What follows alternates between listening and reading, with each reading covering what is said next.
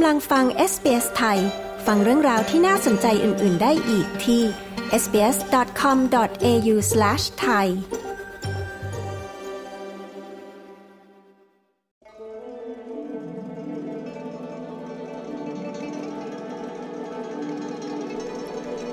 เรื่องราวของวันตรุษจีนที่คุณอ่านไม่เคยรู้ สวัสดีค่ะคุณผู้ฟัง คุณผู้ฟังทราบไหมคะว่า วันตรุษจีน มีประวัติความเป็นมาที่ยาวนานถึง 4,000 ปี และเคยสงสัยไหมคะว่าทำไมวันตรุษจีนของแต่ละปีจึงไม่ตรงกัน ฟังออสเตรเลีย Explain เรื่องนี้ จากรายงานของคุณเคียร่าปาซาโนผู้สื่อข่าว SBS ดิฉัน จิรดาเชเวรา SBS ไทย เรียบเรียงและนำเสนอค่ะ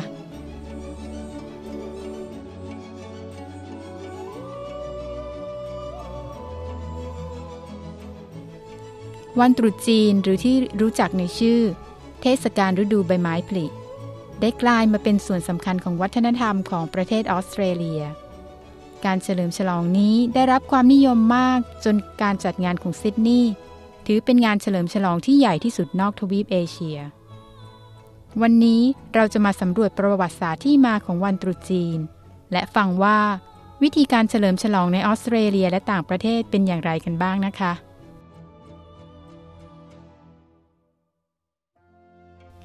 วันปีใหม่ทางจันทรคติจะแตกต่างกันไปในแต่ละปี โดยอาจเกิดขึ้นในช่วงเดือนมกราคม หรือเวลาอื่นในเดือนกุมภาพันธ์ ในหลายวัฒนธรรม ปีใหม่นี้มีความเกี่ยวข้องกับสัตว์ประจำราศีแต่ละปีในรอบ 12 ปี ดรแพนหวาง อาจารย์อาวุโสด้านภาษาจีนและเอเชียศึกษา แห่งมหาวิทยาลัยนิวเซาท์เวลส์ อธิบายว่า เทศกาลฤดูใบไม้ผลินี้ กินเวลา 15 วันจนกระทั่งถึงเทศกาลโคมไฟ Lunar New Year is the beginning of a lunar calendar year based on the cycles of the moon. It can be also called the ปีใหม่ Chinese ทาง New จันทร Year คติ or Spring เป็นจุด Festival. เริ่มต้นของปีปฏิทินจันทรคติ ซึ่งขึ้นอยู่กับการโคจรของดวงจันทร์ เราอาจเรียกกันว่าวันตรุษจีน หรือเทศกาลฤดูใบไม้ผลิก็ได้ มีการเฉลิมฉลองในประเทศจีนและในประเทศอื่น ๆ ในเอเชียตะวันออก เช่น เกาหลี เวียดนาม ญี่ปุ่น และประเทศอื่น ๆ เช่นออสเตรเลีย และมีประวัติยาวนานถึง 4,000 ปี เริ่มตั้งแต่ราชวงศ์เซี่ยหรือราชวงศ์ฉาง ดรไคซางทำงานร่วมกับโปรแกรมภาษาจีนสมัยใหม่ที่มหาวิทยาลัยแห่งชาติออสเตรเลีย ในกรุงแคนเบรา เธอกล่าวว่าการเฉลิมฉลองวันตรุษจีนในออสเตรเลีย เป็นโอกาสอันดีสำหรับผู้คนจากทั่วทุกมุมโลก ในการเรียนรู้เกี่ยวกับวัฒนธรรมจีน เอเชียตะวันออกเฉียงใต้และเอเชียตะวันออกโดยรวม It is a cultural event of long history and of very rich symbolic meaning embedded in it. มันเป็นงาน It is ทาง very วัฒนธรรม important ที่ for มีประวัติศาสตร์อันยาวนาน Chinese Australians และมีความหมายเชิงสัญลักษณ์ที่ฝังอยู่ในงานนั้น and other countries และเป็นสิ่งสำคัญมากสำหรับชาวจีนสัญชาติออสเตรเลีย part of Asia. และชาวออสเตรเลียอื่น ๆ ที่มาจากเกาหลี เวียดนาม หรือประเทศอื่น ๆ ซึ่งมีพื้นเพมาจากตะวันออกเฉียงใต้และตะวันออกของเอเชีย ผู้คนที่อยู่นอกวัฒนธรรมจีน หรือวัฒนธรรมเอเชียตะวันออก สามารถทำความรู้จักกับวัฒนธรรมจีนมากขึ้น อาจจะเกี่ยวกับวัฒนธรรมเกาหลี เกี่ยวกับกลุ่มคนต่างๆ เหล่านี้ที่มีพื้นเพมาจากเอเชียตะวันออก และเอเชียตะวันออกเฉียงใต้ ผ่านการเฉลิมฉลองปีใหม่จีน หรือปีใหม่ทางจันทรคตินี้ ดรไคจางอธิบายว่า เทศกาลโคมไฟจะเกิดขึ้นในวันที่ 15 ของปฏิทินจันทรคติ It's called the Lanterns Festival because there is a, this tradition. Every family would make this little lantern for their children. และมักถูก and they เรียก would ว่า literally เทศกาล light up โคม the ไฟ lanterns เพราะมี outside ประเพณี the door นี้ and, ที่ uh, ทุกครอบครัวจะทำโคมไฟเล็กๆ ให้ลูกๆ และพวกเขาจะจุดโคมไฟที่ด้านนอกประตูบ้าน และเท่าที่สามารถย้อนกลับไปในประวัติศาสตร์ได้ ที่ราชวงศ์ถัง จะมีเหตุการณ์ใหญ่ในวันนั้น เด็กๆ จะนำโคมไปกับครอบครัวเพื่อไปตลาด การเฉลิมฉลองในวันตรุษจีนมีรูปแบบต่างๆ ทั่วประเทศออสเตรเลีย ดรหวางเล่าให้ฟังว่า It's celebrated like through food, eating fish, dumplings, gathering with families, and uh, also with friends. มีการเฉลิมฉลองผ่านอาหาร การทานเกี๊ยวปลา การสังสรรค์กับครอบครัวและกับเพื่อนๆ ชุมชนชาวจีน จัดกิจกรรมและเวิร์กช็อปแนะนำความรู้เกี่ยวกับวัฒนธรรมจีน นอกจากนี้ยังมีการเชิดสิงโต เชิดมังกรสีแดง สีแดงถือเป็นสีมงคลอย่างยิ่ง และมันเป็นประเพณีที่ชาวจีนจะให้อ่างเปาแก่เด็กๆ ดรไอริสถัง มีพื้นเพมาจากจีนแผ่นดินใหญ่ แต่อาศัยอยู่ในออสเตรเลียมานานกว่า 20 ปี เธอชี้ให้เห็นว่า ความแตกต่างที่สำคัญระหว่างการเฉลิมฉลองในออสเตรเลียกับบ้านเกิดของเธอก็คือ จีนจะขยายวันหยุดนักขัตฤกษ์ในช่วงเทศกาลตรุษจีน ในช่วงเวลานี้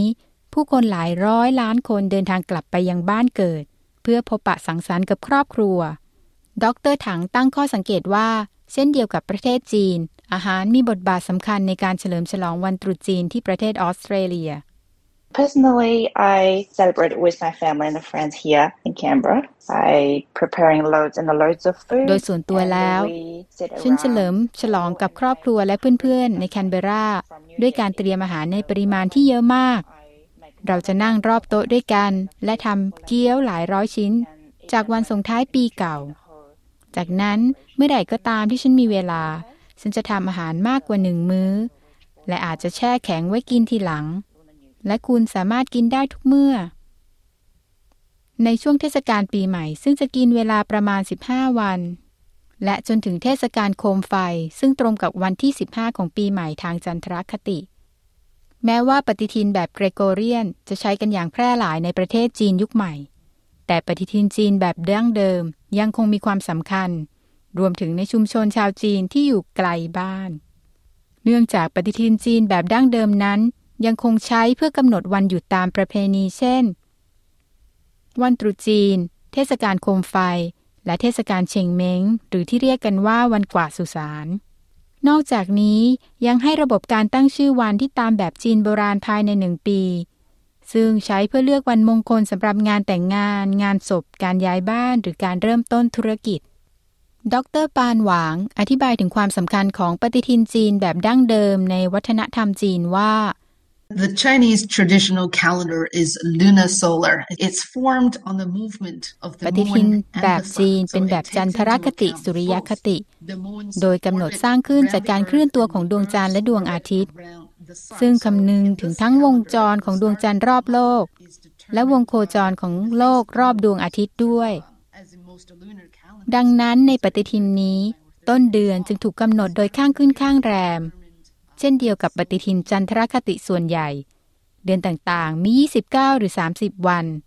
และจุดเริ่มต้นของปีจะถูกกำหนดโดยปีสุริยคติ ปฏิทินจีนแบบต่างๆ สามารถพบได้ทั่วเอเชียตะวันออก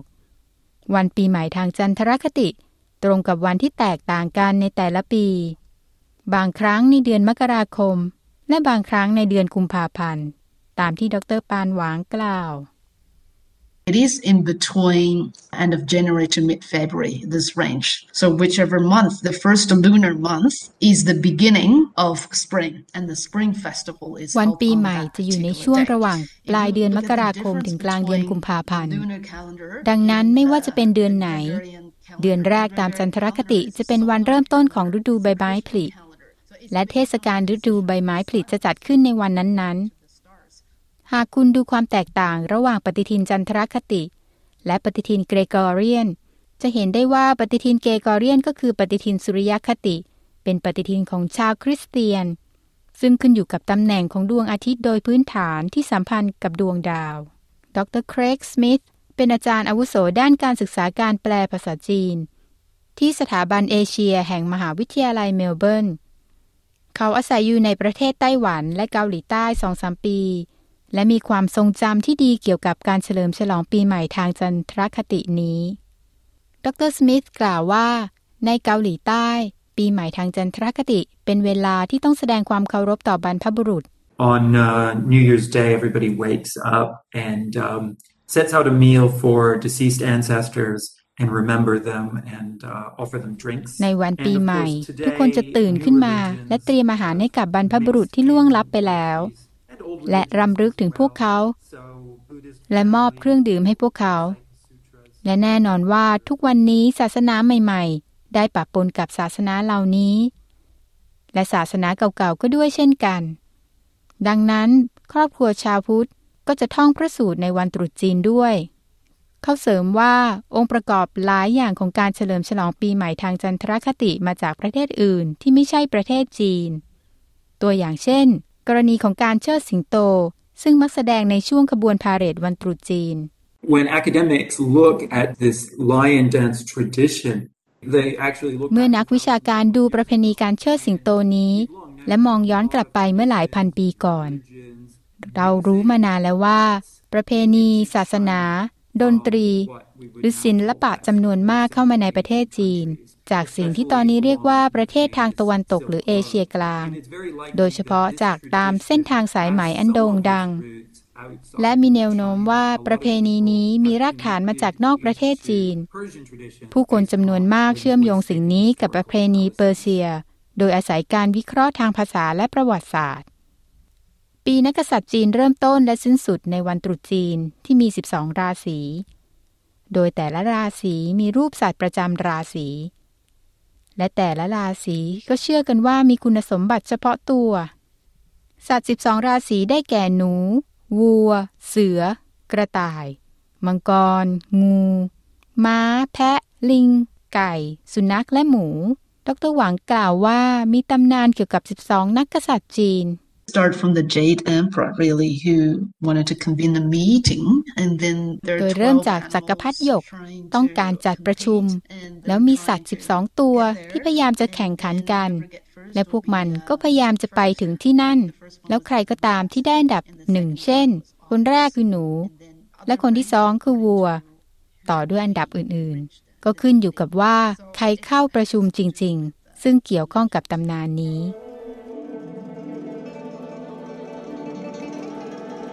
ที่ผ่านไปนะคะ เป็นออสเตรเลีย Explain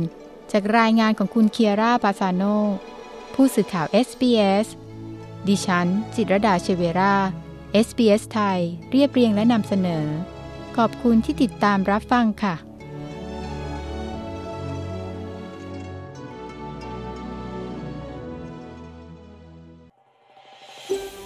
ต้องการฟังเรื่องราวน่าสนใจแบบนี้อีกใช่ไหม ฟังได้ทาง Apple Podcast Google Podcast Spotify หรือที่อื่น ๆ ที่คุณฟัง podcast ของคุณ